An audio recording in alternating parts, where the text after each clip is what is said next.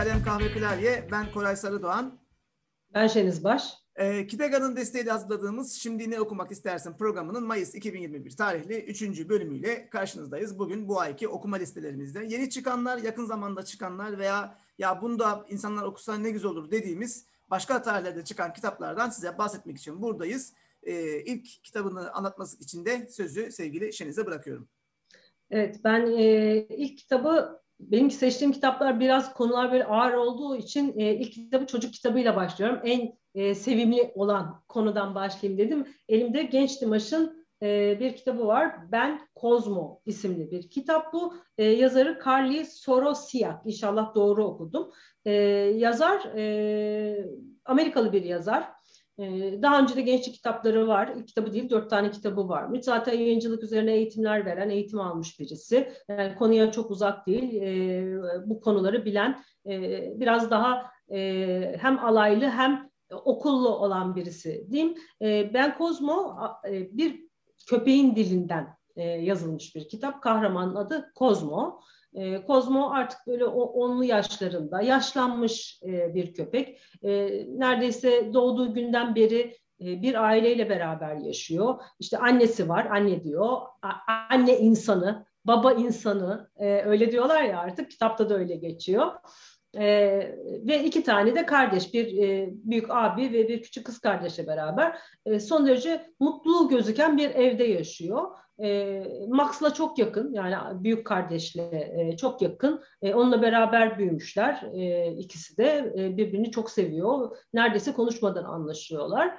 E, fakat e, bu güzel görülen dışarıdan baktığında tatlı gözüken ailede e, böyle bazı çatlaklar olduğunu e, fark etmeye başlıyoruz. İlk önce Kozmo bunu çok anlamıyor. Sadece eskisi gibi olmadığını düzenin fark ediyor ama tam yorumlayamıyor. E, fakat sonra Max'ın da üzgün olduğunu görünce e, onun da e, işte sohbetlerinde diyeyim Max onu çünkü sırdaş olarak kullanıyor ve ona şeyi anlatıyor. E, fark ediyor ki aslında anne ile babanın arası fena halde kötü. E, ve boşanmak üzereler ve Max bundan dolayı çok üzgün. Hem ailesinin dağılacağını düşünüyor hem de işte diğer arkadaşların da şöyle bir şey görmüş. İşte ayrıldıklarında diyelim ki çocuklardan biri bir ev annede kalıyor, biri babada kalıyor, köpek birisinde kalıyor, kedi birisinde kalıyor gibi. Yani paramparça oluyorlar. Hem e, Kozmo ile ayrılacağına üzülüyor, hem ailesinin parçalanacağına üzülüyor. E, ve Kozmo o, o zaman durumu farkına varıyor. Diyor ki ya biz ayrılacağız, e, ailemiz parçalanıyor, bu mutluluk e, dolu 10 e, küsür sene e, boşa gidecek.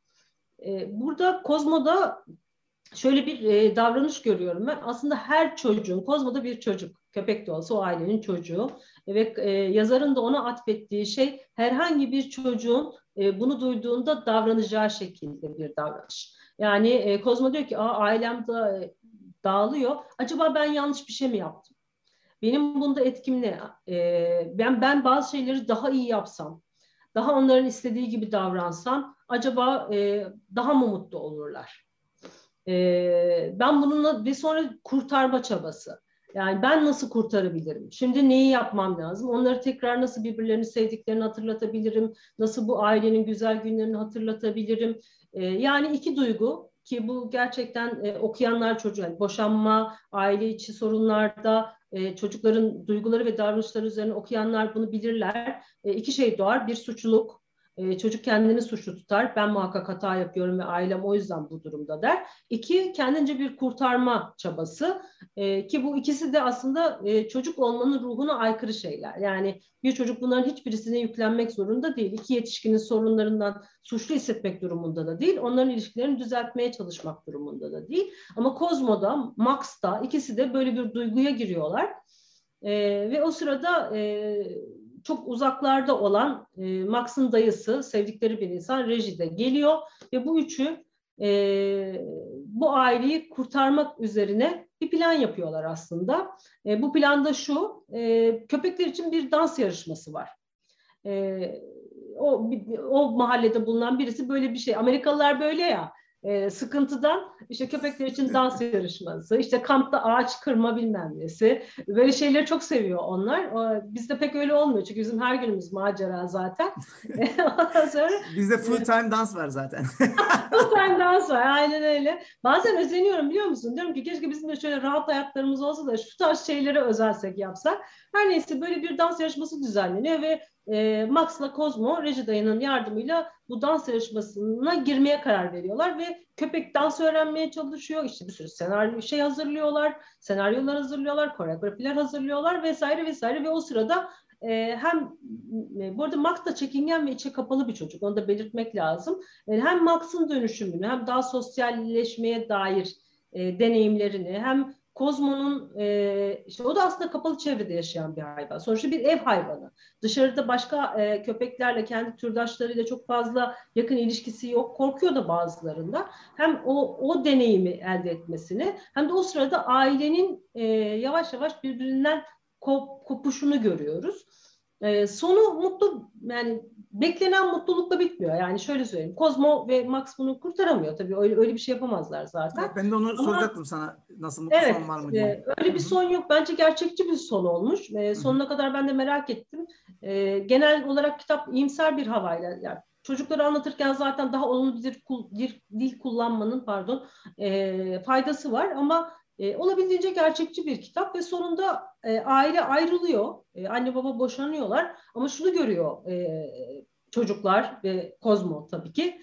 E, bu hayatın sonu değil, bu da yeni bir düzen. Bunun içerisinde de e, yaşayabileceğimiz ve mutlu olabileceğimiz alanlar olabilir. Eğer hmm. anneyle baba o e, iletişimi doğru şekilde yetişkin iletişim içerisinde bulunabilirlerse diye. Bu kitabı şu yüzden seçtim. Bana çok fazla soru geliyor Koray. Hmm. E, işte çocuklarımız e, işte bir ölüm oldu. E, ben e, ölümü çocuğa anlatmak istiyorum ama bunu bir kurgu üzerinden e, okusa e, ya da olmadı ama e, işte yaşlılarımız var olabilir nasıl alıştırabilirim ya da biz e, boşanma sürecindeyiz ben ne okutsam e, bunun ona çok zarar vermeyeceğini nasıl göstersem diye çok fazla soru geldiği için e, Kozmo'yu okuduğumda aklıma geldi. Dedim ki bu soruları soranlar için iyi bir örnek. E, çünkü öyle hani ideal e, Doris Day e, filmleri gibi ideal bir sonla bitmiyor. E, çok daha gerçekçi bir sonla bitiyor. Ve ben oradaki duyguları çok samimi buldum. Yani e, bir çocuk olarak konumlandırarak Kozmo ve Max'ın duyguları e, bir boşanma sürecinde gerçekten olabilecek duygular ve davranışlar e, hem bunları hissetmek normal, bunu çocuğa aktarabiliriz. Hem de bu yönetilebilir bir süreç. E, kendine ve ailene, yetişkinlere güven e, diyen bir kitap. O yüzden ben bu kitabı bu süreci anlatmak isteyenler için özellikle tavsiye ediyorum. Bir de hayvanları sevenler için çok tavsiye ediyorum. Çünkü bir köpeğin aklında olmak çok eğlenceli. E, evet. Tabii burada şey de var, onu da belirteyim. E, Kozmo yaşlı bir köpek. E, aslında çok az zamanı var e, ailesiyle birlikte geçirebileceği. E, çocukların yaşadıkları bir başka sorun da e, ev hayvanları varsa kedilerin ve köpeklerin ömürleri maalesef bizim ömürlerimiz kadar değil ve biz onları e, çok daha yakın bir zamanda kaybedeceğimizi biliyoruz. E, hem bir köpeğin gözünden hem de bir çocuğun gözünden o süreç nasıl yönetilebilir ona dair de e, bir e, hikaye, alt hikaye var. O yüzden e, bu tarz okumalar yapmak isteyenler için de çok güzel bir kitap Ben Kozmo. Evet, çalışmalar güzelmiş. O yani e, e, köpeğin yaşlı olarak seçilmesinden sonra daha böyle bir şeye canlandı gözümde. Oturdu yani güzel çatışmalar.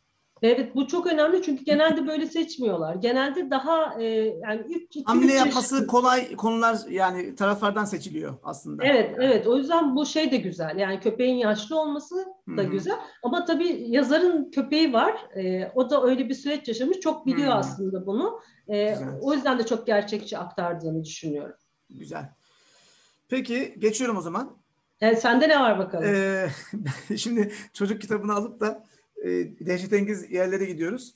Şimdi e, Ötüken Neşriyat'tan çıktı. Eski İran dinleri ve şeytanın doğuşu. Olgay Söyler, Işın Beril Tetik, Demokan Atasoy. Arkadaşlarımız zaten aynı zamanda.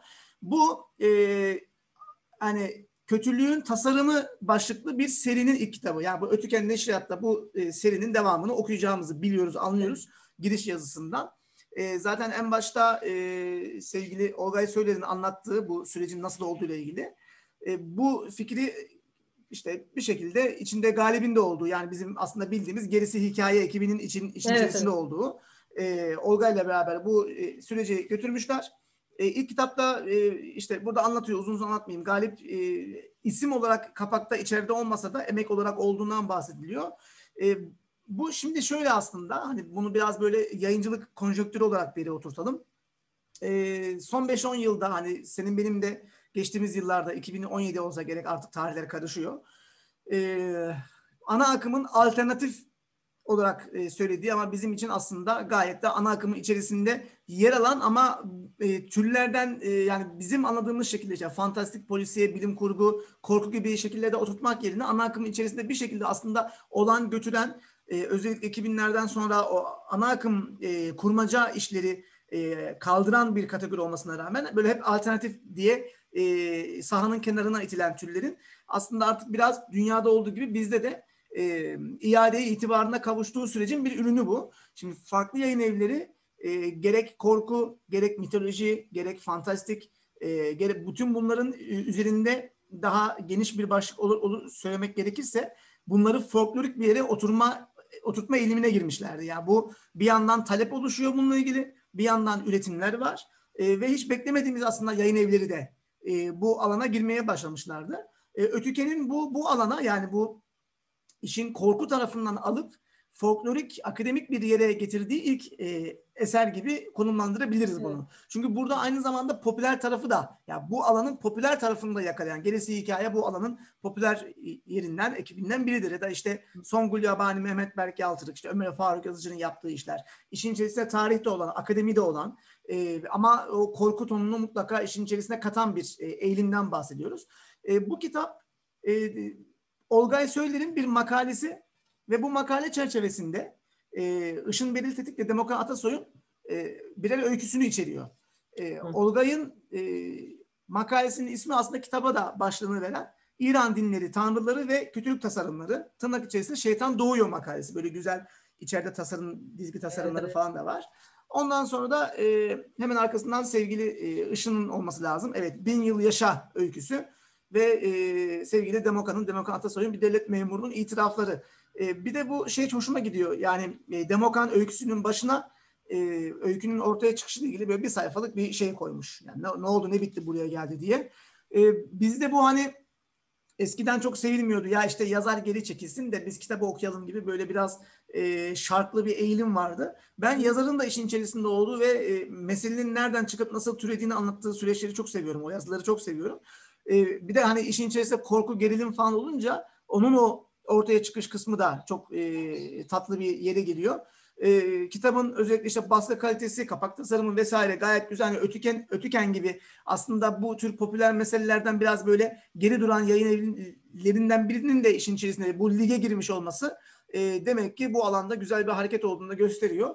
E, işte Türk kültürü, Anadolu'daki, Mezopotamya'daki hikayeler, Uzak Asya'daki bizim e, Orta Asya'daki işte hikayelerimiz, folklorik öğelerimiz. Şimdi işin içerisine İran'ın da girmiş olması bu açıdan güzel. Kötülüğün tasarımı serisini e, merakla, heyecanla takip edeceğiz. Ellerine, emeklerine sağlık arkadaşlarımızın. Evet. Ee, şeyle ilgili olarak e, bu kitabı ben aldım e, aslında. Hı hı. E, dün başladım e, okumaya. Hatta dün e, Instagram'dan duyurdum kitabı aldım. E, akşamın çöz, çökmesini bekliyorum. Yağmur da yağıyor. Havada kararınca okumaya başlayacağım diye. E, orada da belirttiğim bir şey vardı. E, böyle belli bir konu üzerine araştırılmış işte makalesi içinde, altyapısı, arka yapısı içinde, hikayeleri içinde. E, bu tarz özellikle niş alanlarda yani ben e, tür olarak demiyorum e, içerik olarak diyorum. Niş alanlarda yapılmış çalışmaları çok önemsiyorum. İnşallah bunlar çok daha fazlalaşsın. Evet. E, Bunlara emek, bunlar emek işi çünkü. Gerçekten çalışma işi. Ya bu aynı zamanda tarih ve edebiyat akademilerimizin de e, çok uzun yıllar yapmadığı, görmezden geldiği veya muteber bulmadığı şeylerin de aslında akademiye girişi. Ya bunu sadece böyle kurmaca üzerinden veya edebiyat üzerinden yani e, kurmaca edebiyat üzerinden yorumlamak da çok sınırlandırıcı olur. Hani ben de işte yüksek lisanstayken ya da edebiyat bölümü mezunu birisi olarak söylüyorum. Hep oralarda e, tamam e, anladık yani Tanzimat, Servet-i Milli Edebiyat işte falan filan e, çalışılsın, çalışmaya devam edilsin, yeni bakışlarla yeni şeyler anlaşılsın ama ya biraz da açılalım. Güne güncele gelelim. e, evet. o hiç dokunulmamış şeylere dokunalım. Bu açıdan bu tür çalışmaları da o akademik tarafta da önemsiyorum yani. Evet evet zaten e, kitabın tanıtımlarında yanılmıyorsam ya tanıtımında ya Işın e, söyledi. Yani çok önemli bu tarz çalışmalar. Bakın bu çalışmalar evet. nelere yol açıyor. Yani bizim evet. bir makaleden çıkarak e, bunu bunları yazmaya ve bu kitabı oluşturmaya karar verdik. E, bu arada ben de çok o, okuyorum. Makale çok okuyorum. Yani böyle e, harca alem dergi okumaktansa e, böyle, böyle bayağı dergi parkta falan e, makaleler araştırıp onları okumayı tercih evet. ederim daha fazla şey öğreniliyor. E, kitabı da heyecanla başladım. E, şimdi sen söyledikten sonra e, oturup evet. bu akşam bitiririm herhalde. Çok Hı-hı. rahat da okunacak bir kitap. Evet. Evet. E, peki o zaman madem kötülükten bahsettik ben kötülükten devam edeyim. Tamam. E, kötü bir e, şeyden e, bahsedeyim. E, zamandan, zaman diliminden. E, benim ikinci seçtiğim kitap Jaguar yayınlarından e, Ömsville e, ismi. E, kitabın yazarı e, tanıdık gelecek muhakkak birçok kişiye. Şöyle kitabı da göstereyim parlıyor ama e, Ernst Jünger e, yazarın adı. Ben aslında kitaptan çok çünkü e, yazardan bahsedeceğim. Kitaptan neden çok fazla bahsetmeyeceğimi e, şöyle söyleyeyim. Birincisi kitap çok e, katmanlı bir kitap. Yani burada 5-10 dakikada anlatabileceğim bir kitap değil. E, yazarı tanımak, kitaplarını, e, bütün kitaplarını birden tavsiye etmek çok daha önemli geldi bana. E, Erstinger e, 1895 doğumlu bir Alman yazar. E, işte iyi bir ailede doğuyor Erstinger. İşte eğitimini birkaç e, yerde tamamlıyor. Birkaç farklı şehirde, Almanya'nın birkaç farklı şehrinde tamamlıyor. E, o sırada farklı e, altyapılar da elde ediyor. E, ve 17 yaşına geldiğinde Fransız Lejyonu'na katılıyor. Evden kaçıyor hatta öyle söyleyeyim. Evden kaçıp Fransız Lejyonu'na katılıyor. Sonra macera bittikten sonra e, dönüyor Almanya'ya tekrar. E, o sırada Birinci Dünya Savaşı, Büyük Savaş e, patlak veriyor. Ve gönüllü olarak Alman ordusuna katılıyor. E, orada savaşıyor. E, işte Fransa'ya gidiyor. Hatta Fransızların eline düşüyor. Sonra oradan kaçıyor. 18 ay kadar orada savaşıyor. O savaşın içerisinde yer alıyor. Sonra tekrar Almanya'ya dönüyor ve 25 yaşındayken daha e, Çelik Fırtınası e, isimli bir kitap yazıyor. Bize Çelik Fırtınalarında diye çevrildi. E, ve bu kitap çok fazla yankı e, uyandırıyor. Bu bir savaş kitabı. Zaten temel olarak Ernst kendi anılarını anlattığı bir e, kitap bu. E, o kadar yankı uyandırıyor ki hele 25 yaşında birisinin yazmış olması bayağı okunuyor, ediyor kitap. E, bu arada bu kitabın dönem dönem Ernst Jünger tarafından revize edildiğini söylemek lazım. Yani bazı bölümleri çıkarmış, bazı bölümleri tekrar koymuş. E, her bir baskısında bir şeyleri ekleyip bir şeyleri çıkardığını söylüyor. Yurt dışı kaynakları okudum onun hakkında. Orada böyle belirtiyorlar. Bu kitap öyle bir kitap ki e, Göbels bu kitap için e, savaşın İncil'i diyor. Şu an dikkatimi evet. çekti. devamı daha da çok dikkatini çekecek. E, fakat bazıları da bazı yorumlarda da e, makalelerde okuduğum makalelerde de e, birkaç kere rastladım aynı şeye. Bir kere estetize edilmiş savaş diyorlar buna. E, bazıları daha da ileri giderek şey demişler. Kan e, banyosunun estetize edilmiş hali e, diyorlar kitap için ama hali hazırda bunca seneye rağmen e, savaş hakkında yazılmış en iyi kitaplardan birisi olarak e, bizde de var. İki farklı yayın evi bastı e, bunu. E, nitelendirilen bir kitap. Şimdi bu kitaptan sonra tabii daha çok dikkat çekiyor Ensünger. E, Birçok entelektüel çevrenin içine giriyor. Yazılar üretiyor. E, işte felsefecilerle tanışıyor. Onlarla e, beraber üretimlerde bulunuyor. E, ve bu sırada e, tabii ki şeylerin de dikkatini çekiyor. E, artık Nazi oluşumları, Nazi Partisi o, o döneme doğru gidiyoruz. İkinci Dünya Savaşı öncesine doğru gidiyoruz. E, onların da dikkatini çekiyor. Çünkü bir taraftan da e, İkinci Dünya Savaşı öncesi çizgisi Ernst Jünger'in aslında radikal bir sağcı çizgisi neredeyse. E, neredeyse özellikle koyuyorum çünkü onun hakkında biraz sonra anlatacağım farklı yorumlar var. E, hatta şöyle bir makalesinden bahsediyorlar. Bir makale pardon bir makalede geçici şöyle bir sözünden bahsediyor bir yazar. E, bir İngilizce kaynakta okudum. E, demiş ki e, Yahudileri Alman olarak kabul edebiliriz. Alman olabilirler. Ama Yahudiliklerini bırakmak şartıyla. e, tabii e, bu herhalde onun radikal sağcı tarafının böyle kalın bir şekilde altını çiziyor diye Sanki böyle çok yakın zamanda söylemiş bir şey gibi geldi bana ya. İlginç yani. Tanıdık gelmişti sana muhakkak. Bir duymuşsundur bir yerlerden. Ee, sonrasında e, işte hiçbir zaman Nazi Partisi'ne üye olmamış bu arada. Ee, yani partinin de böyle bir deklarasyonu yok ki yani gözler üzerinde olduğu halde. E, o dönemde bir kitap daha çıkarıyor hatta Kalbin Yolculuğu diye bir kitabı var. Bizde yok o kitap. O kadar dikkatli takip edilen bir yazar ki Göbels bu sefer de diyor ki e, Aa diyor yazar diyor dünyanın nasıl bir yer olduğunu unutmuş. Hayattan çok kopmuş. O mürekkebin işte rengine boğulmuş. Oraya kapanmış gibi bir şey söylüyor. Yani o kadar takip ediliyor aslında. E, hatta şöyle bir e, şey var. E, yazılanlardan okudum. E, Hitler onun hani ar- arkadaşı olmasını istemiş. Ondan yakınlaşmak istemiş ama hiçbir zaman Ernst Jünger o kadar içine girmemiş onların. E, bu arada tabii e, zannediyorum yaşadığı bazı şeyler de var. Mesela arkadaş, e, karısının çok yakın arkadaşları, e, Yahudi arkadaşları işte deport ediliyorlar. Yani sınır dışı ediliyorlar vesaire. Bir sürü insan kaybediliyor.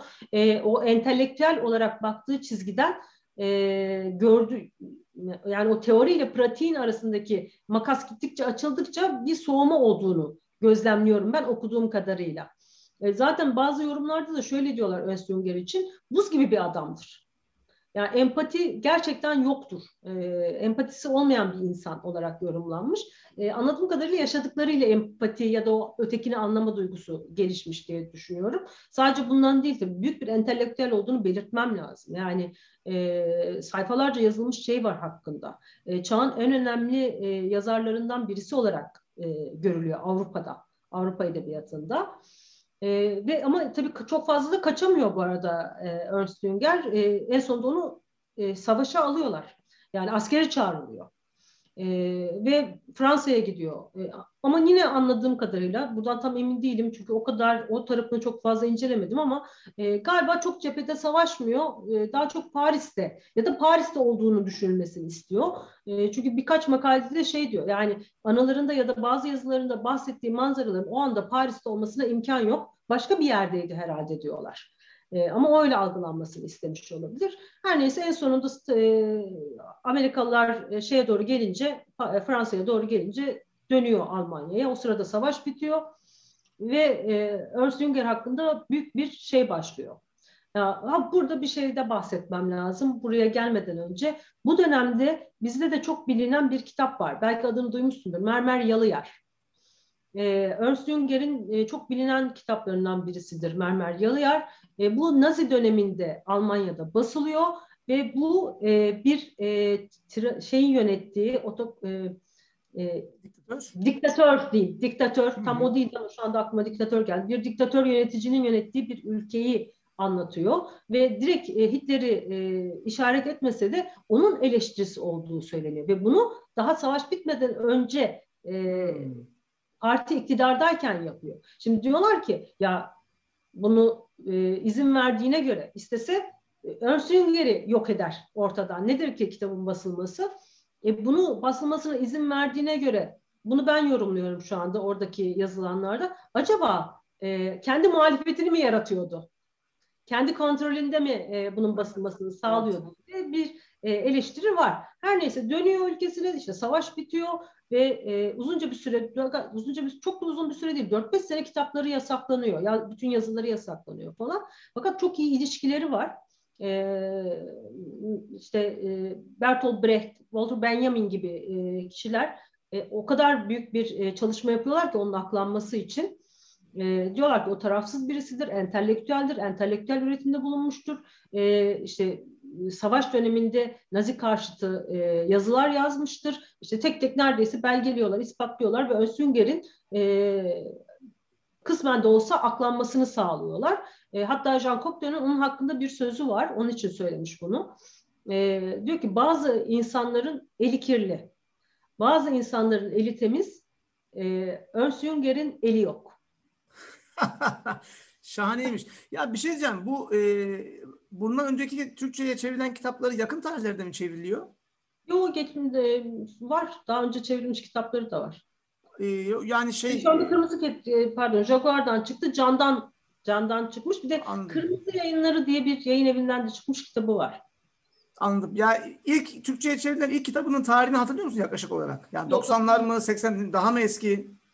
Yok hatırlamıyorum ama Yani bu 90'larda bizim bu hani bu, bu bunlara uyanma eşiğimizi anlamaya çalışıyorum. Aslında biliyorum da bir de burada örneklemeye çalışıyorum. O yüzden yani. Yani Mermer İlginç. Yalıyar'ı ben biliyorum. Ee, o, ilk okuduğum kitabı oydu işin doğrusu. Ee, yani o, o şey ilgimi çekmişti. Bir dönem e, İkinci Dünya Savaşı Almanya'sı üzerine çok okuma yaparken bu kitabı e, Hı. işaret ediyorlardı. Sonra Mermer Yalıyar'ı okudum. Oradan biliyorum. Anladım. İşin doğrusu 90'lar öncesini bilmiyorum ama 90'larda vardı diye tahmin ediyorum. O ara okudum çünkü. O bile çok geç. Neyse buyur.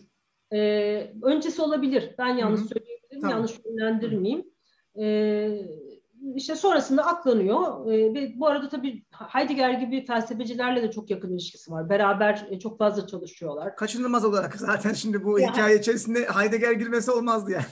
olmazdı. E, velhasıl ondan sonrası sürekli üretme, sürekli e, belki o döneme dair e, kendisinin üzerindeki kirpası atmak için e, bu döneme dair çok fazla şey üretiyor. E, biraz kişisel bir bilgi ama 102 yaşında ölüyor Sünger. Ey maşallah. Ey Güzel. maşallah. Yani. Ve her çok üreterek e, devam ediyor. Ömsville de e, bu e, bahsettiğimiz çizginin devamı gibi aslında. Yani Mermer Yalıyar gibi bu da bir tiranı anlatıyor. Hı E, işte post apokaliptik ya da distopya diyebileceğimiz bir türe ait Ömsville. E, gerçekten hem tarihi e, yani mitolojiden başlayarak e, tarihe çok fazla değinen e, felsefi altyapısı e, isimler vererek, e, kavramları vererek bu hikayenin içine yedirilmiş bir halde e, yine işte bir e, yerde geçiyor, bir tiran var. E, o işte herkes daha orada yaşanan durum şöyle söyleyeyim, daha Roma e, sistemi gibi bir sistem var. İşte bütün herkesi devirerek başa geçiyor.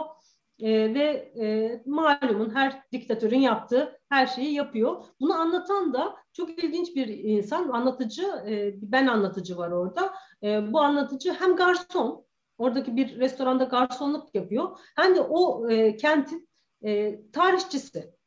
E, bir taraftan da tarihi kayıt tutuyor. O yüzden hem halk e, tarafını görüyorsun, yani günlük hayat nasıl gidiyor onu görüyorsun, hem o sistemin nasıl işlediğini görüyorsun, hem de bunların ikisi arasındaki o felsefi altyapıyı görüyorsun. Okuması çok kolay bir kitap değil. E, ama e, geçen gün sizin Serdar ile yaptığınız bir yayın vardı. Orada Serdar da söylemişti. Bazı kitapları okumak için kendimizi zorlamamız lazım e, diye. E, bence özellikle e, işte bu e, savaş, sistem nedir, bu sistemler nasıl işler, binlerce yıldır işleyen bu sistem nasıl devam eder, hangi sahipler üzerine yükselir, bunları anlamak isteyenler ve elbette ben yayıncılık yapıyorum, ben e, yazar olarak hayatımı devam ettiriyorum diyen herkes Emsül'ü okumak e, zorunda, öyle Evet, söyleyeyim. yok güzel. Ama bana Yani e, şeyi de okuma, okumamız gerekir. Mermer Yalıyar'ı da okumamız gerektiğini düşünüyorum. hı, hı hı. Ben alacağım listeye. Yani ben e, kendisinden yani bu kitabı biliyorum kapağından zaten elime dolanıyor bir süredir ama bir türlü sıra gelmedi ya da dikkatimi çekmemişti ama şu an bu hikayeden sonra oturdu e, şu özellikle işte şey gibi böyle ka- kafama direkt böyle e, manşet belirdi yani Hitler'in arkadaş olmak istediği yazar diye. o benim Evet, dikkatimi dikkatimi çekti yani. bunu.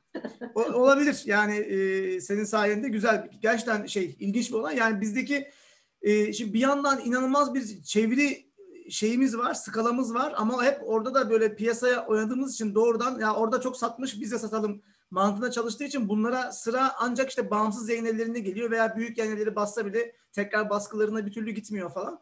E, halbuki bizim bunlara çok çok önce uyanmamız lazımdı yani. E, Çoktan böyle mesela benim benim gibi bu dünyanın içerisinde olan birisinin bu ismi ilk defa bu kitapla duymamış olması lazımdı. Bu hem Ya, bir öz eleştiri hem bir piyasaya eleştiri yani. Burada şöyle bir şey söylemek istiyorum. Ben e, şimdi bu kitapları çalışırken e, ne haklarında neler yazılmış e, onları da okuyor okuyorum. Hı hı. E, e, Ernst Jünger hakkında neredeyse hiçbir şey yok Türkçe'de. Kitapları Evet. hakkında yok. E, zaten genelde yurt dışı kaynakları çok fazla, yurt dışı makaleleri çok fazla okumaya çalışıyorum ama e, Hı bunda sadece yurt dışı makaleleri okuyarak e, yol aldım diyebilirim. Çok az bir iki şey vardı Türkçe'de. E, o yüzden de e, gözümüze çarpmıyor. Evet. Ee, onu da söyleyeyim. Ya sen böyle bir şey yazmak istersen ben e, sana şey olurum burada. E, paydaş olurum yani. E, o beraber de yazabiliriz. E, çünkü bunların üretilmesi çok önemli. Tabii, tabii. Öyle haberimiz olacak Koray. Tabii, Böyle aynen öyle. Tabii, doğru söylüyorsun. Ee, geçiyorum ben o zaman. Tamam. Şimdi şöyle, e, Yalnız şu an fark ettim ya. Şey, bir dakika. Evet. Neredeyse hemen hemen aynı şeyleri yapmış. Şimdi e, anlatacağım kitap bu. Sevgili Selahattin Hoca'nın, Selahattin Özpala bıyıkların.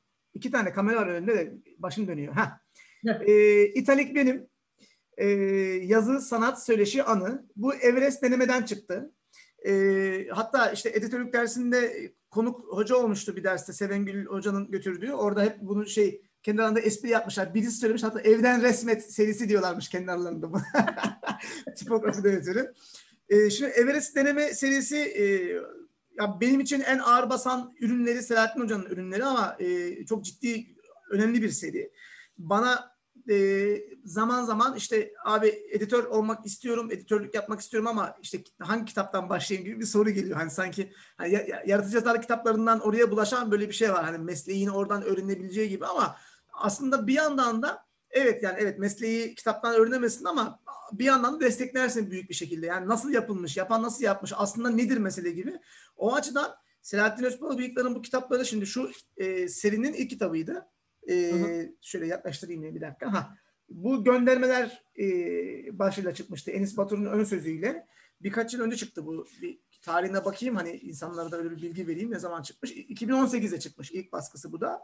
Şimdi e, bu kitaplarda aslında Selahattin Özpalabıyıklar gerçekten de Türkiye yayıncılığının e, böyle köşe taşı çevirmenlerinden ve editörlerinden, yayıncılarından ve yazarlarından aslında hepsini e, yükleyebiliriz ünvan olarak götüren birisi olarak aslında bu onun yazdığı yazıların bir derlemesi, toplaması gibi. Ama e, öyle bir sıraya sokuyor ve öyle bir şekilde anlatıyor ki e, şey gibi bu. Hani ustayı izlersin ve e, demek ki böyle yapılıyor ki bir zanaat öğrenirsin ya. Evet. O şekilde anlatıyor. E, şimdi mesela hani iç, içindekiler bölümünden fikir vererek gideyim uzun uzun anlatmak yerine. E, içindekiler bölümünü de biraz senkronize etmiş burada. Şimdi az önce onu fark ettim. Yani e, mesela ilk adımlar başlangıçlar diye bir bölüm var. O kitapta da vardı e, göndermelerde. Burada şimdi mesela e, ne diyelim mesela burada e, Örümcek Kadının Öpücüğü üstüne mesela bir kitap incelemesi bu. Onunla ilgili yazdığı bir yorum diye anlıyorum. E, bu denemeli yazarken aynı zamanda arka planda e, bir kitabın yayına hazırlanma süreci, yazarla editörün çalışma sistemi, editörün kendi içerisinde çalışması, yazar, yazarın kendi içerisindeki yolculuğu. E, mesela şimdi editörlük ve yazarlık dediğimiz zaman hep böyle belli türlere sınırlandırıyoruz da ben de mesela yaratıcı yazarlık meselelerinde hep kurmacayla sınırlandırılmasına eleştirdiğimden hareketle söyleyeyim. Mesela burada e, Selahattin Özpala bıyıkların e, sergi için pano metni, sahne ve kostüm tasarımı Abidin Dino bu konu başlığı. Sahne ve kostüm mesela bir sergi üzerine bir serginin metni için yazdığı bir yazı. Ee, şimdi bu da bu da işe dahil. Bu da mesleğe dahil. Nasıl yapıldığını görüyorsun. Ee, ya da işte yine sergi için pano metni. Hangi sergi? Deniz Eskisi. Şiirin Gizli Tarihinde içerek 1982. Ee, mesela diyelim Intentio Editoris. Mesela bir editörlük üzerine doğrudan bir bölüm yapmış. Kitabın arkasındaki yazar ya da işte editör ne iş yapar? Ee, bir dosya için yazdığı bir yazı, bir dosya için yazdığı bir editörlük meselesini anlattığı bir hikaye mesela, bir yazısı. Şimdi e, burada benim hoşuma giden şey şu. Biz e, yeni nesil editörler, buna kimi zaman kendimi de katabilirim öz eleştiri yaparak. E, mesleği ya da e, uğraşı veya zanaatı belli bir şeyin içerisinde sınırlandırıyoruz. Bu aslında biraz da yeni yayıncılığın da hani böyle bir şey varsa bu aslında yeni yayıncılık değil bu bence biraz dejenere olmuş bir yayıncılık yaptığı bir şey. Yani seni editör olarak işe alıyor ama sana aynı zamanda redaksiyon da yaptırıyor. Sana aynı zamanda pazarlama tanıtım da yaptırıyor. Dur ya. Burada aslında mesleğin aslında ne olduğunu, e, nasıl bir vizyonla götürüldüğünü, yani editörlüğün içerisine aynı zamanda gerçekten bir vizyonun da girdiğini, bir hikaye anlatıcı, anlatıcılığının da girdiğini, e, aynı zamanda işin bu işte fetiş veya tasarım tarafında yani işte tipografın nasıl girdiği, yazı tiplerinin nasıl seçileceği, bir e, satırın nereden bölüneceğine varasıya işin böyle çok çok daha böyle hani de, deli seviyesinde bunu onun anlamda söylüyorum. Deli seviyesinde bir titizliği olduğunu anlıyorsunuz. Yani meseleyi eskiden yapanların nasıl yaptığını hani benim de böyle sık sık işte eleştirdiğim eski yayıncılık Babi Ali geleneğinden o geleneği öldürüp plaza yayıncılığına ve geleneği öldürüp de sektöre geçişteki o eleştirdiğim son bir, bir aydır böyle sıkça tekrar ettiğim o kısımda aslında neyi e, kaybettik demeyeceğim haksızlık olur orada bir kayıp yok ama neyi bugün okurunun bugünün yayıncısının editörünün e, geri plana attığını çok güzel gördüğüm bir yer. Ya bir yandan şöyle bir şey de var. Hani burada bir öz eleştiri de yapabilirim bu anlamda. Biz bugün bu konuları hani yayıncılık üzerine, e, editörlük üzerine bir şeyler konuşurken hep böyle belli bir yani kaçınılmaz olarak eleştirmek zorunda kalıyoruz. Çünkü eleştirecek çok şey var. Eleştirilemediği için aslında biçim değiştirdiğini anlatıyoruz bazı şeylerin. Ama eskiler bunu öyle bir yapıyor ki e, en sert, en katı eleştirilerde bile iş kavgaya dönüşe varmadan e, hani benim dahi kimi zaman böyle yüksek tonda söylediğim şeylere kalmadan çok ilginç bir biçimde yapılıyor bu iş. Es, yapılıyormuş. Yani iş oraya gelmeden de yapılabiliyormuşu söylüyorum. Mesela bir de burada mesela işte tipografi falan dedim ya arka kapak yazısında şimdi burada şeyi anlatıyor. Bir arka kapak yazısı yazılmış. Ee, mesela ilk paragrafından şöyle başlayayım. Göndermeler yani şu kitaptan bahsediyor. Göndermeleriyle işte parantez içerisinde not düşmüş. O bize o hani e, Word'de şeyi vardır ya değişiklikleri izle modu. Biz editörler onu sıkça görürüz. Birisinin yazdığı şeyin üzerine yapılan düzenlemeleri veya notları gösteriyor. ile mi desek? Orada bir şey var. Bir e, hem metnin arkasına bir şey çekilmiş fon hem de parantez içinde. Büyük bir ilgi, birinin üstü çizilmiş. Bire gerek yok çünkü o yanlış bir kullanım. Büyük ilgi çekiyor. Bir ilgi diye bir şey yok. Ondan sonra işte e, parantez not düşmüş. İlgi biraz tuhaf kaçtı. O belli ki yazarın kendi notu editörüne. Devam ediyor. Uyandıran şef editör Selahattin Özpala bıyıkların parçaları, metin dışıları, konuşmaları, Everest Deneme dizisindeki yeni kitabı İtalik benimle bir araya geliyor. Sonra pandisyon not düşmüş. Geldik işte. Sanki bilmiyormuşum. Yani bu, bu, bu bunun gibi bir sürü zaten e, hiç bilmeyen insanı yani Selahattin Özpala bıyıkları hiç tanımayan birisini bile ya da konuyla ilgisi olmayan birisini bile işte arka kapak nasıl yazılır? Böyle yazılır. Hani bizde şimdi mesela tek paragraf arka kapak yazılıyor. İşte büyük bir e, şeyle okuyacaksınız. İşte son da anına kadar e, şey hiç kesilmeyen falan filan gibi. İşte böyle yazılıyor arka kapak. Yani meselenin ne olduğunu anlıyorsunuz. O yüzden hani bizde usta çırak ilişkisi belki ofis içerisinde öldü. Çünkü orada belki bir usta da artık yok. Eskisi e, anlamında söylüyorum.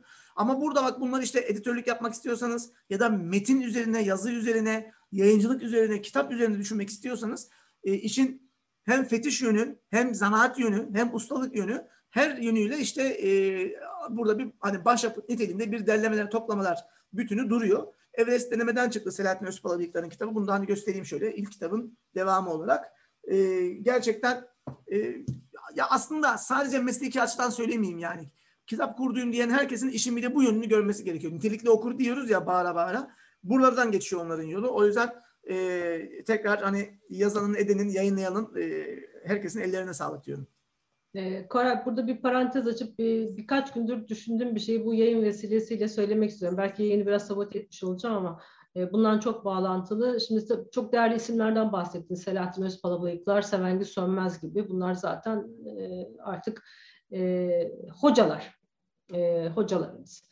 E, şimdi bunlar bir, bir, bir süredir bir böyle editörlükle ilgili bir, bir şeyler e, görüyorum ve yaşıyorum diyeyim. Hı hı. E, ve sen şeyden bahsettin ya, e, bu işlerin nezaketle bahsedilebildiği, bu ayrıntıların ne kadar önemli olduğu, bunlarla ilgilenecek. E, benim gördüğüm yani çok editör yok e, bunları düşünebilen, öyle diyeyim. Arkadaşlarımızdan altına bırakmak istemiyorum ama e, süreç de buna getirdi insanları. Senin biraz önce bahsettiğin şeyden dolayı. Yani editör her şeyi yapar hale gelince asıl işini evet. yapamıyor tabii ki. Evet. E, ama birisi vardı, hep çok aklıma geldi bu süreçte. E, Timaş'ın eski e, editörlerinden e, rahmetli İhsan Sönmez vardı. E, İhsan çok aklıma geldi. E, nurlar içinde yatsın. E, nasıl nezaketle hallettiği her şeyi, nasıl hem yazarı kırmadan hem çalışan, birlikte çalıştığı iş arkadaşlarını kırmadan e, ama bütün bu bahsettiğin e, bu işin notaları diye e, değerlendirebileceğim her bir notaya basarak, her birine dikkat ederek e, nasıl işi kotarmaya çalıştığı e, aklıma geldi. E, onun yani çok genç bir yaşta kaybettik İhsan'ı ama e, olsaydı bugünlerde çok daha fazla değer katardı yayıncılığa diye düşünüyorum. Sadece çalıştığı yayın evine değil. Onun gibi editörlere çok daha fazla ihtiyacımız var. E, burada da İhsan'ı bu vesileyle anmak istedim. Evet, ruhu şad olsun. Eyvallah. Şad olsun. Buyur. Ben söylediklerim evet, bitti. Vallahi öyle bir şey oldum. Duygusallaştım ama teşekkür ederim bunu da anlamama fırsat verdiğin için. O zaman şimdi bir başka erken yaşta kaybedilmiş, e, değerli olduğu birçok insan tarafından söylenen e, birisinin hayat hikayesine e, bu kitabın e, kitap Kırmızı Kedi'den çıktı. E, Kaya Tanış e, kitabı hazırlayan e, yazarı. E, burası orası değil. Bir Hayalet Oğuz kitabı. Ah ben de, işte ben de göstereyim. Yerini bekliyor. Yani. evet. E, Onu anlat ben bir kitap daha bulacağım buradan dinliyorum. Tamam peki. E, şimdi e, Hayalet Oğuz dediğimiz e, bahse konu kişinin asıl adı Oğuz Haluk Alp Laçin. E, bu kitap onun yaşamı ve eserleri üzerine. Kaya Tanış e, birçok kişinin e, söylediği gibi e, Ayça Güçten de geçenlerde bir yazı yazdı Artful'da. O da dedi çok, evet, e, çok kazı yapmış e, Kaya Tanış diye. E, gerçekten kazı yapmış. Çok değerli bir şey ortaya çıkarmış. Bu Hayat Oğuz hakkında yazılmış ilk kitap değil. E, operadaki hayalet o Pera'daki hayalet e, diye Hı. Sezen Duru ve Orhan Duru daha önce Yapı Kredi yayınlarından bir kitap çıkarmışlardı. E, ama bu daha genişletilmiş bir e, kitap olarak görüyorum ben. Diğer kitabı incelemiş birisi olarak. E, Hayalet Oğuz kim anlatmak çok zor. E, ama son dönemde herhalde e, en çok yazılıp çizilen üzerine e, YouTube videoları yapılan kitap oldu. E, bu kitap burası orası değil kitabı. Hayalet Oğuz e, 1929 Ankara doğumlu, 1975 yılında e, Heybeliada'da bir sanatoryumda hayata gözlerini kapamış bir yazar, bir çevirmen, e, bir entelektüel diyebilir miyiz? Diyebiliriz herhalde. Tabii, tabii, tabii. Ve e, bütün o dönemin edebiyat çevreleri içerisinde çokça yer almış, birçok üretimde e, bulunmuş e, birisi.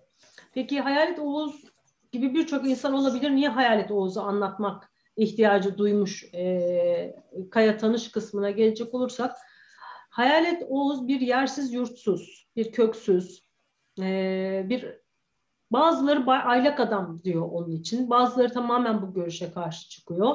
Hı hı. E, ilginç bir hayat hikayesi var. Özet kitaptan biraz özetleyerek anlatayım.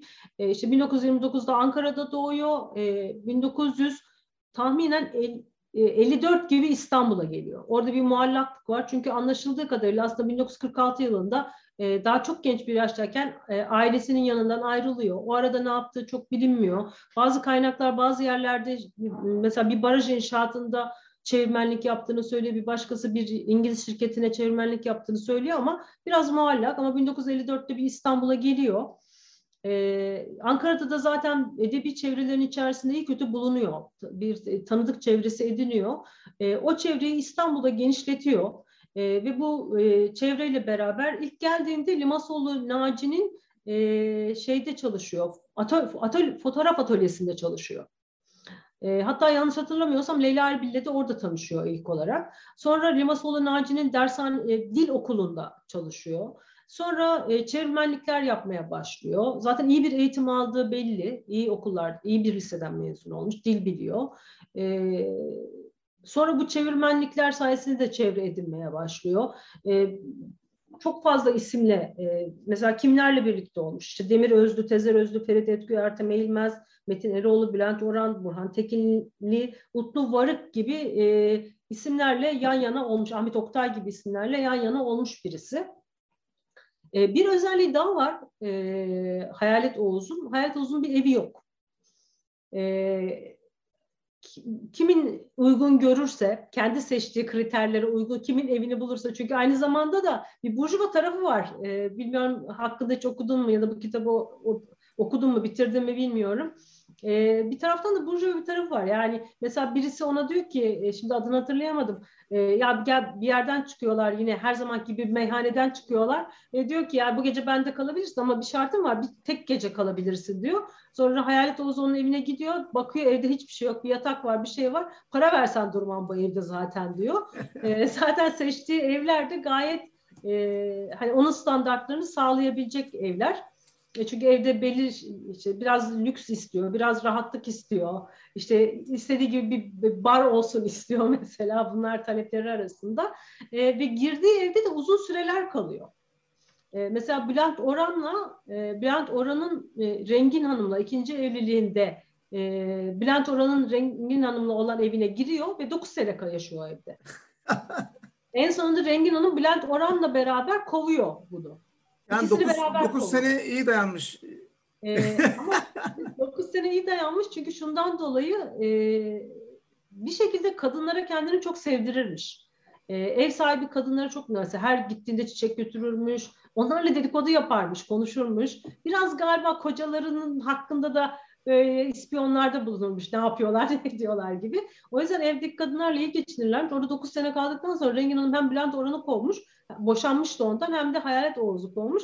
E, bunların ikisi birlikte bir e, yanlış hatırlamıyorsam Bomonti'de bir bodrum katında e, yaşam o, beraber yine ayrı ayrılmamışlar yani yine Bülent Orhan'la beraber o evde yaşamış. Derken hani Bülent Orhan ev kiralamış, Hayalet Oğuz onun yanında yaşamış. Gidecek bir yeri yok zaten. Öyle uygun görmüş daha doğrusu. Çünkü şey diyorlar, o kendi seçtiği evde yaşardı.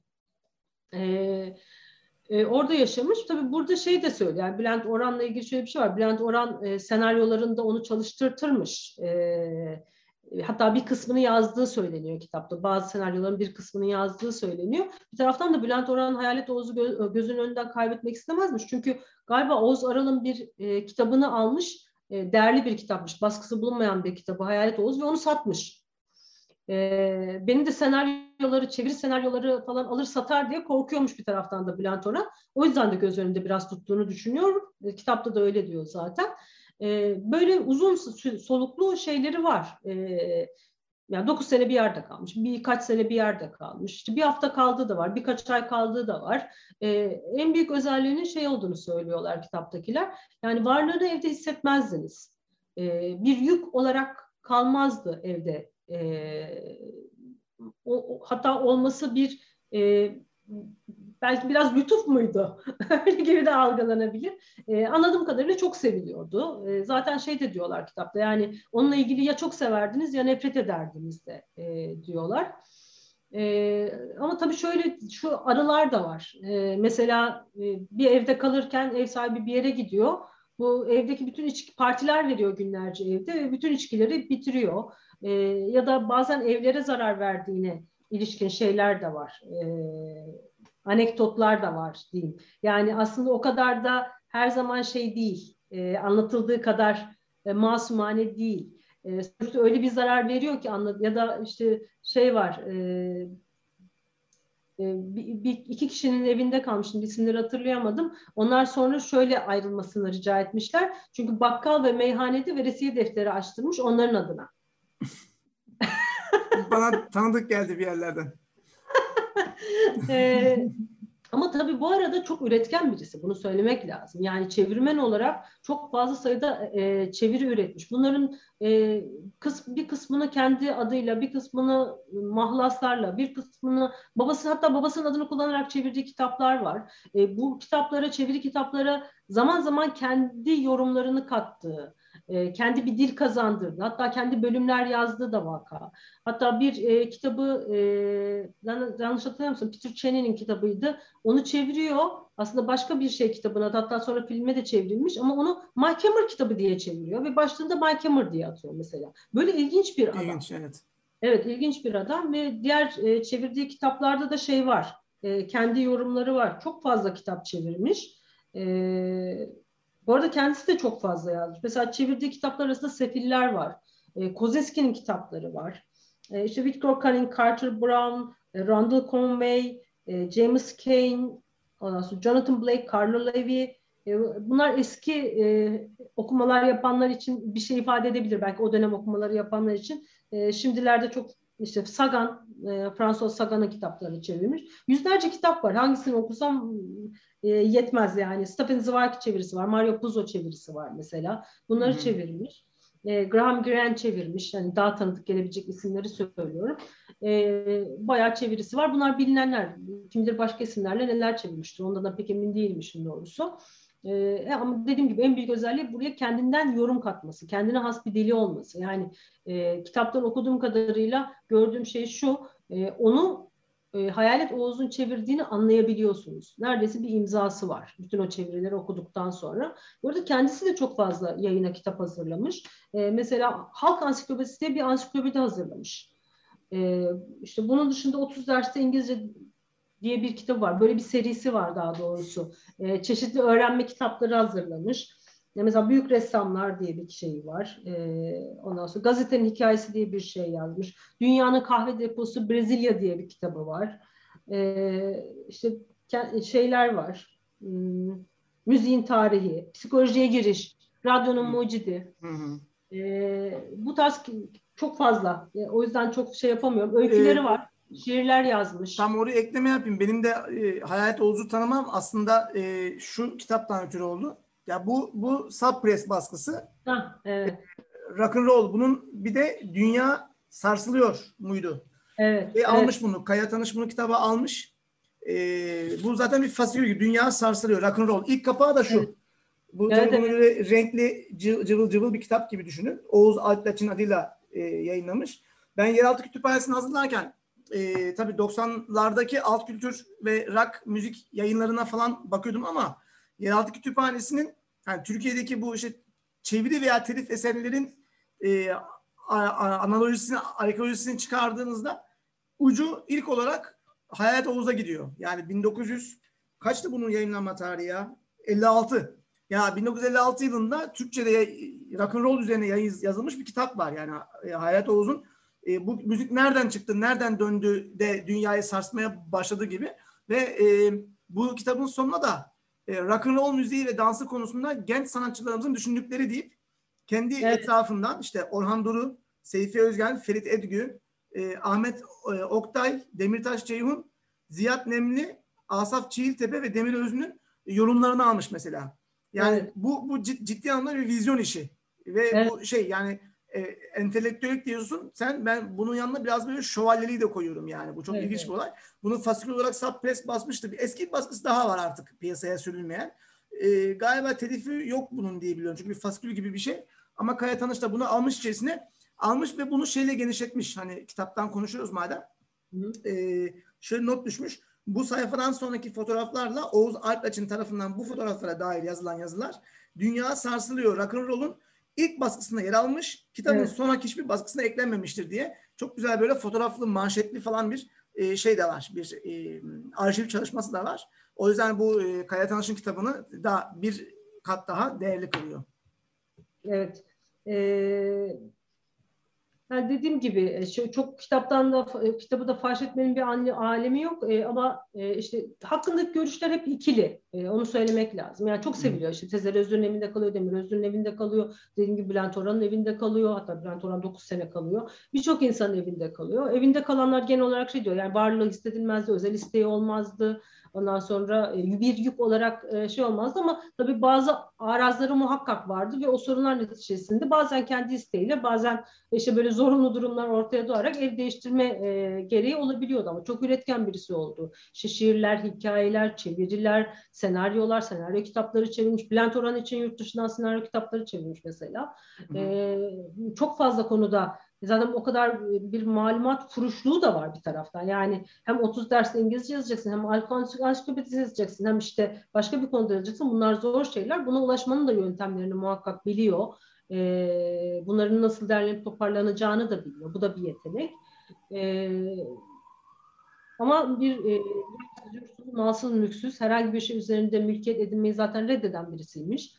Ee, bir nişanlılık, kısa bir nişanlılık şeydi, dönemi de olmuş. Yine e, o dönem içerisinde bilinen birisiyle e, beraber. Onun hakkında da çeşitli yorumlar var. E, kimi diyor ki şiddet uygulardı. E, zaten kendi ifadesi de var. E, nişanlı olduğu hanıma karşı şiddet uyguladığına dair. E, kimisi diyor ki işte bir mülkiyet edinme şeyi zaten yoktu. E, kız da başka bir hayata aitti. Evlendi zaten başka birisiyle evlendi. Gitti. Böyle bir dönemi de olmuş. E, işte böyle e, kendi emeğiyle geçinerek biraz da dostlarının yanında e, bir hayat sürerek böyle bir hayat tercih ederek çünkü bu onun tercihi e, sürüklendiği bir hayat değil tercihi olan bir hayat. E, ama çok genç bir yaşta da hayata gözlerini yummuş. Çok renkli bir karakter e, işte kimsenin üzerinde tam olarak uzlaşamadığı bir karakter. E, işin doğrusu e, ben yayın, tabii yayıncılıkta çok uzun zaman geçirdim. E, tam hayalet gibi o hayalet Oğuz gibi olmasa da böyle yaşayan insanlarla yol üzerinde karşılaştım. Çok uzun seneler önce e, bir abimiz vardı. ismini vermek istemiyorum. E, mesela bir konu spesifik bir konu olurdu. Yani bu konu üzerine bir kitap yazılsa, şöyle derlenip toparlansa, bir el kitabı niteliğinde olsa, insanlar bu konu hakkında bilgilense dediğinizde onu arardınız. Nerede olduğu belli olmazdı. Bazen birisinin yanında, bazen çocukları da vardı. Nadiren onlarla beraber olurdu. Bazen onların yanında. Ama mesela onu arardınız, o bir yerden çıkar gelirdi. Ee, şey yazardı, ee, işte anlatırdınız ne yapmak istediğinizi. Ee, ben bir çalışayım üzerinde der, kaybolur. Sonra bir süre sonra gelir. Ee, bir süre yayın evinde çalışır sizinle beraber. Sonra ortaya çıkarır. Sonra onun parasını alır yine ortadan kaybolur.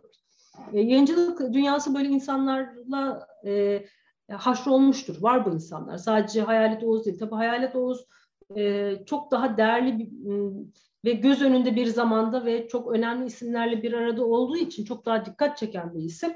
E, ama bunu da eklemek istiyorum. Yayıncılıkta böyle insanlar vardır. Onlar çok kitap üretmişlerdi. Birçok yayın evinin farklı yazar, e, yani mahlas kullanarak e, çıkmış kitaplarında isimleri vardır. Ben o, buradan onları da anmak istiyorum. Ee, belki onlar için bir kitap yazılmayacak ama Türkiye'nin son 30-40 yılında yayıncılık hayatında çok büyük emekleri vardır. Var olsunlar. Bugün evet, benimki evet. de anma toplantısı gibi oldu. Kabul günü gibi oldu. Ağzına sağlık. Aynı fikirdeyim. Doğru söylüyorsun. Ee, son kitabımı o zaman geçiyorum ben. Evet. Tamamdır. Ee, yine farklı bir kategori ama David Lynch'in e, yazdığı Büyük Balık kitabı e, alt isim olarak Meditasyon, Bilinç ve Yaratıcılık Enkor yayınlarından çıktı.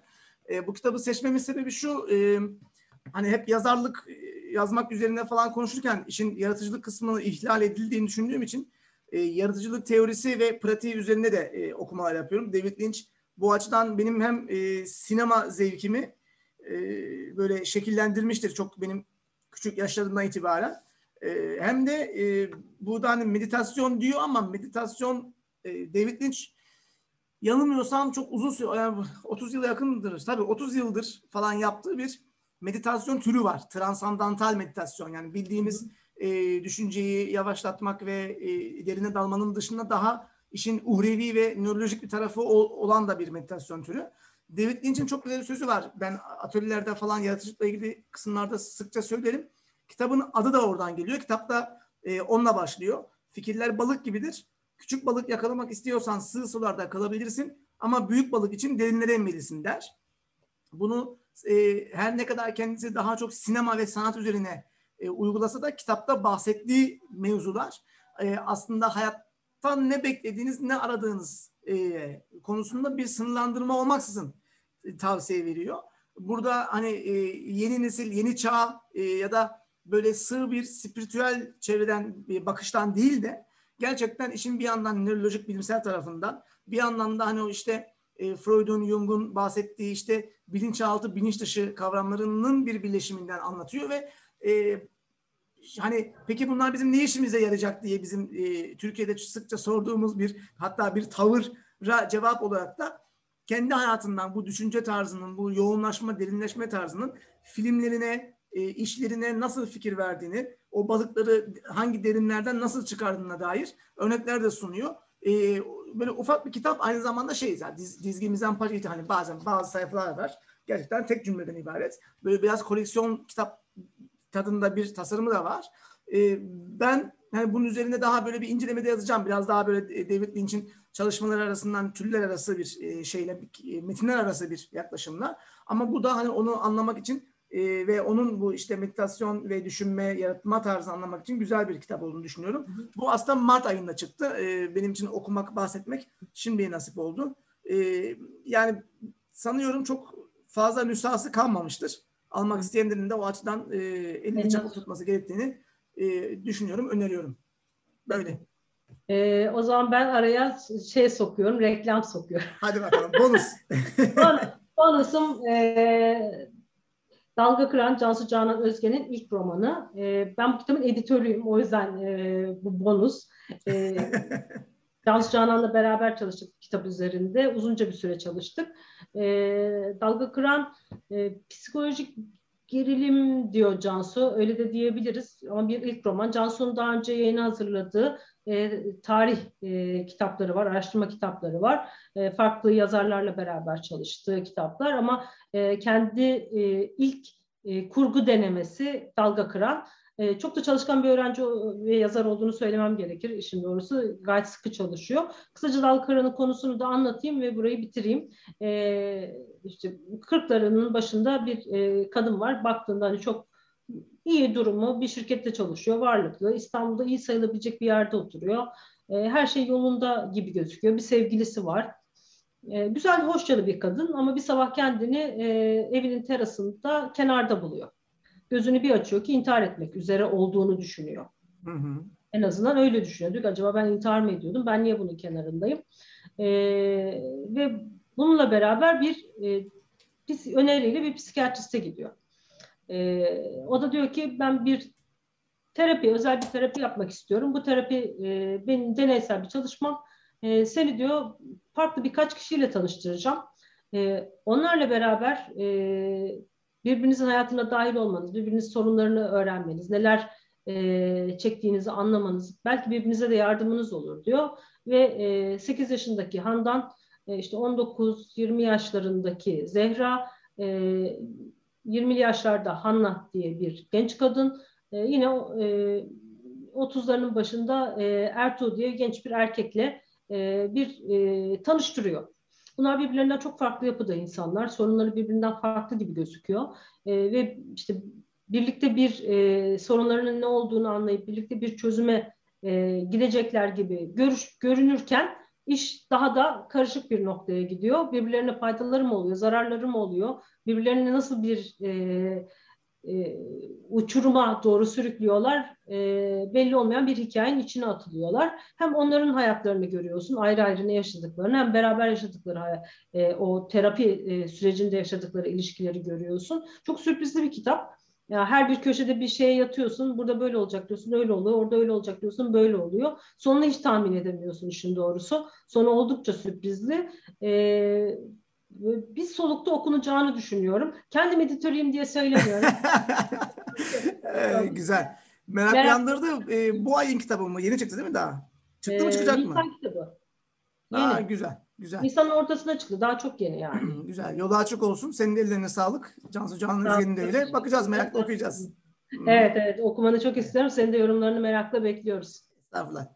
Ee, kapatıyorum o zaman. Evet kapatalım. Çok Zaten ben anma törenine dönüştürdüm. Aynen öyle. Ben, ben bir, bir, bir ara böyle bir kü, kürsü belirdi gözüm önünde yani diyormuşum. Şaka yapıyorum tabii. Ee, Şeni'cim ağzına sağlık. Ee, sağlık. Ee, bizden bu ay bu program itibariyle bu kadar. Ee, yorumlarınızı, önerilerinizi eksik etmeyin. Abone olmayı, beğenmeyi, yorum yapmayı unutmayın.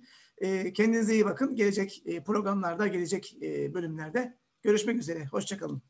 Görüşmek üzere. Hoşçakalın.